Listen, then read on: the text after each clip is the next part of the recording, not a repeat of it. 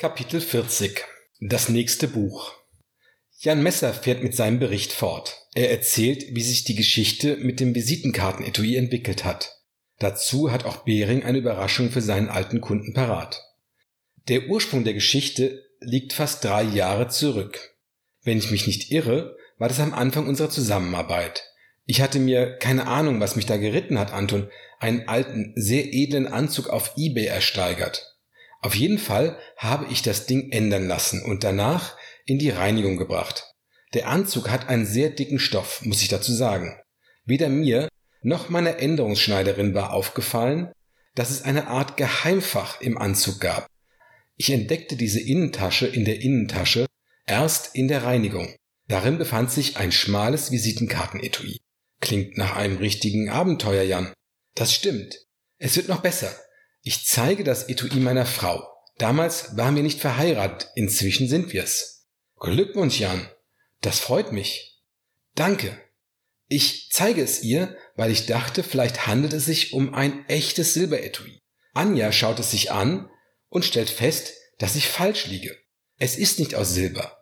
Das Ding ist aus 18 Karat Weißgold. Massiv. Unglaublich, oder? Das ist echt ein Ding. Erzähl weiter. Ein Weißgoldding. Ja, im Innendeckel findet sich eine Gravur. Wie sich herausstellt, habe ich den Anzug eines Top-Bankers ersteigert. Dr. Günther Winkler war Vorstand bei der Frankfurter Privatbank, bei der ich inzwischen Kunde bin. Meinst du die Hellbach Privatbank? Genau die, Anton. Zurück zur Geschichte. Margarete Winkler hatte ihrem Ehemann das Visitenkartenetui zum 25. Hochzeitstag geschenkt. Dieser Dr. Winkler ist vor ein paar Jahren verstorben, daran erinnere ich mich, stand in den Zeitungen, war ein angesehener Frankfurter Bürger. Ihm wurde das Verdienstkreuz am Bande verliehen. Ach, nur verliehen, Anton. Er musste es also wieder zurückgeben. Ah, Scherzkeks, Jan. War der Winkler in den 90ern nicht sogar Vorstandssprecher der Heilbach Bank? Kann sein. Auf jeden Fall war er ein hohes Tier. Ist nicht entscheidend. Erzähl weiter, Jan. Ich denk mir, super. Was für ein fantastischer Schnapper. Bester eBay-Kauf aller Zeiten. Das weiß-goldene Etui ist mein Eigentum und lässt sich prima versilbern. Wortspiel beabsichtigt. Aber Anja sagt, nein, das wagst du nicht, Jan. Die arme Frau Winkler, die ist bestimmt verzweifelt, weil sie das Etui überall sucht. Das musst du zurückgeben. Ich? Das Ding ist richtig was wert. Sie? Geld macht nicht glücklich. Ich? Geld kann dir einen Jetski kaufen und es ist unmöglich traurig zu sein, wenn du auf einem Jetski fährst. Natürlich habe ich das Etui am Ende zurückgegeben. Tief in meinem Inneren ist offenbar ein Romantiker vergraben. Als Romantiker hätte ich dich nicht beschrieben, Jan. Ich bin verheiratet, Anton. Alle Männer, die den Bund fürs Leben eingehen, sind Romantiker. Auf jeden Fall ist Margarete Winkler eine ausgesprochen nette, ältere Dame. Sie war so erfreut darüber, dass sie Anja und mich zum Tee eingeladen hat. Das wurde, zu unserer beider Überraschung, ein schöner Sonntagnachmittag. Wir sind seitdem häufiger bei ihr zu Gast und mittlerweile gut befreundet. Meine Frau ist eigentlich Immobilienmaklerin und spielte zu der Zeit intensiv mit dem Gedanken, sich selbstständig zu machen. Ich hatte zunächst damit geliebäugelt, etwas gemeinsam mit Anja zu starten. Margarete Winkler, die nicht nur über ein großes Vermögen verfügt, sondern auch zahlreiche Kontakte hat, hielt das für eine prima Idee.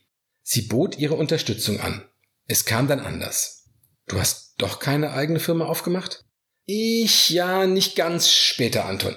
Wer richtig durchgestartet ist, ist meine Frau. Echt? Das ist ja toll. Ja, ja. Ich hab dir doch von meinem Kumpel Manny Ramose erzählt. Du meintest damals, der Name klingt, als sei er einer von den Ramones. Ja, da klingelt was bei mir.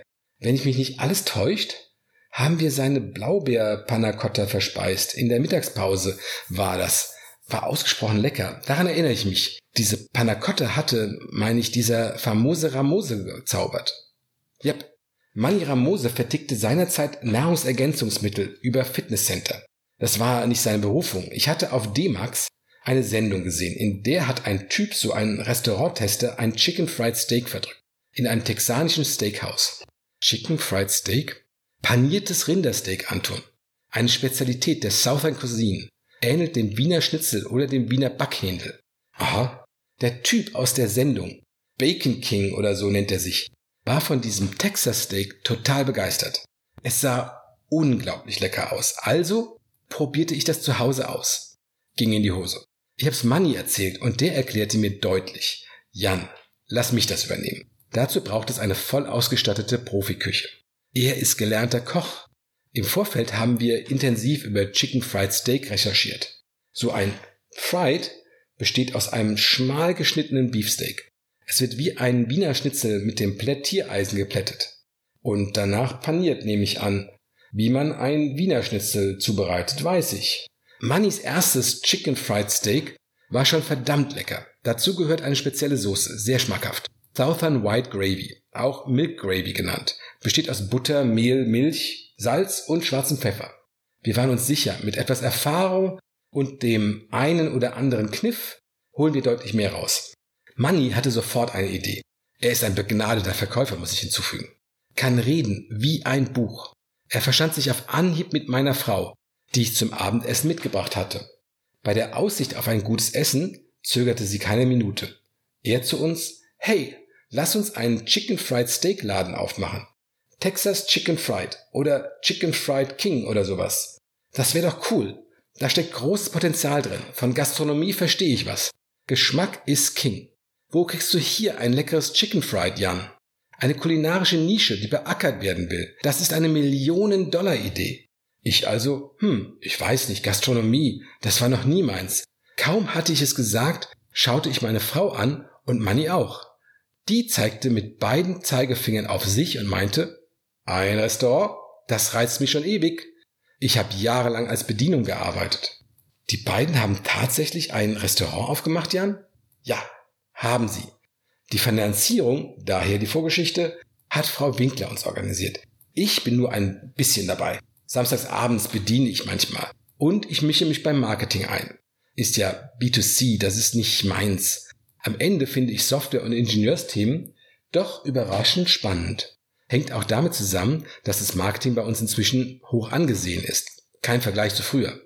Dagegen waren Selbstständigkeit, fettige Pfannen und morgens mit dem vollen Einkaufswagen durch die Metro doch nicht reizvoll genug. Mutig. Deine Frau. In eurem Laden gibt's nur Chicken Fried Steak? Yep. Beilagen auch. Aber kein Rumsteak, T-Bone Steak und ähnliches. Klare Fokussierung. Unsere Kernkompetenz ist Chicken Fried Steak. Mit Southern White Gravy. Ähm, wie heißt, heißt euer Restaurant? Mein Vorschlag war Steakmesser. Kurz und knapp. Aber als Anja und ich abends eine Folge Sons of Anarchy sahen, kam uns die zündende Idee. Plötzlich wussten wir, unser Laden muss Sons of Texas heißen. Sons of Texas? Euer Restaurant wurde mir erst gestern empfohlen, Jan. Ja, Anton, bei uns kannst du super essen. Manny ist Betriebsleiter, Anja Geschäftsführerin und zuständig für alles Kaufmännische. Ich unterstütze etwas im Marketing und baue die Communities auf Facebook, Pinterest und Instagram aus. Wir sind sogar auf TikTok. Sehr spaßig, was da los ist. Respekt, Jan. Toll. Und Sons of Texas schreibt schwarze Zahlen? Ja. Unser Laden zeichnet ein profitables Wachstum aus, Anton. Es heißt ja, Wachstum erzielen nur Firmen, die die Bedürfnisse der Kunden besser erfüllen als ihre Wettbewerber. Insofern müssen wir einiges richtig machen. Sons of Texas genießen Sie das perfekte Chicken Fried Steak im rustikalen Ambiente.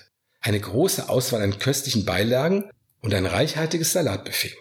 Sons of Texas Gibt es nicht eine Rockband gleichen Namens? Ja, stimmt.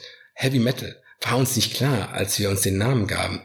Keiner von uns hört Metal. Anfängerfehler. Hätte ich abprüfen müssen. Könnte noch mal Ärger mit der Plattenfirma geben. Bis jetzt hat sich niemand bei uns gemeldet. Wer weiß. Vielleicht betrachten die es als kostenloses Marketing für ihre Band. Ich komme demnächst vorbei. Versprochen. Anton, du bist selbstverständlich eingeladen. All you can eat. Vielen Dank. Das ist nett. Das Restaurant ist in der neuen Altstadt, Jan. Ja, fast direkt neben der Schirm. Eins unserer Restaurants. Wie? Ihr habt mehrere? Inzwischen schon. Das, was du meinst, war das erste. Nach ein paar Anfangsschwierigkeiten lief es richtig gut. Es wurde noch besser. Es kam bald ein zweites dazu, Anton. In Bornheim, untere Berger Straße. Ich staune. Wow, das ist echt ein Ding, Jan. Eine Restaurantkette. Ich bin beeindruckt. Ja, da sind wir stolz drauf. Wobei ich nur den Anschluss gegeben habe, den Rest haben Anja und Manny geleistet. Wie es bei den Startups heißt, eine Idee ist nichts wert, Execution ist die Kunst. Der Claim von Sons of Texas ist von mir. Qualität, Qualität, Qualität. Auch die Value Proposition stammt aus meiner Feder. Das beste Chicken Fried Steak außerhalb von Texas. Ich bin sprachlos, Jan. Nicht schlecht, oder, Anton? Was anderes. Wer war das an deinem Tisch, als ich reinkam? Ah, das war mein Verlagslektor. Gehst du unter die Autoren? Ja, ich bin aber noch nicht fertig. Ich bin eher mittendrin. Worum geht es denn, Anton? Ich nehme an ein Fachbuch. Richtig. Es geht um Customer-led Growth. Sekunde. Du hast uns in all dieses Inbound- und Account-based Zeugs gequatscht und ziehst dann weiter?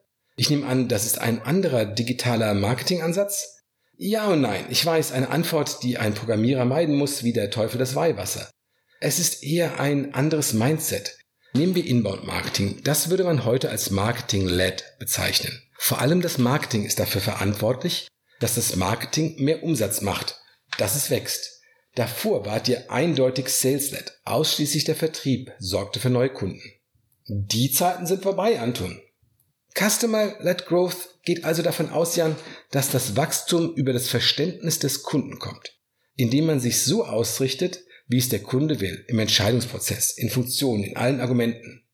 Aber das machen wir doch schon die ganze Zeit, oder Anton? Genau, Jan, weil wir das schon immer so mit interviewbasierten Buyer-Personas angelegt haben.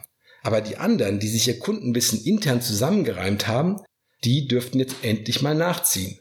Dennoch sind unsere Instrumente mit Customer Growth besser geworden. Also, zurück zum Anfang.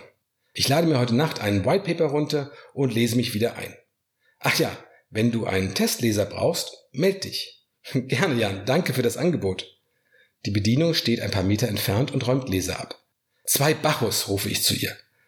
Anton schaut mich überrascht an. Ja, Weißwein.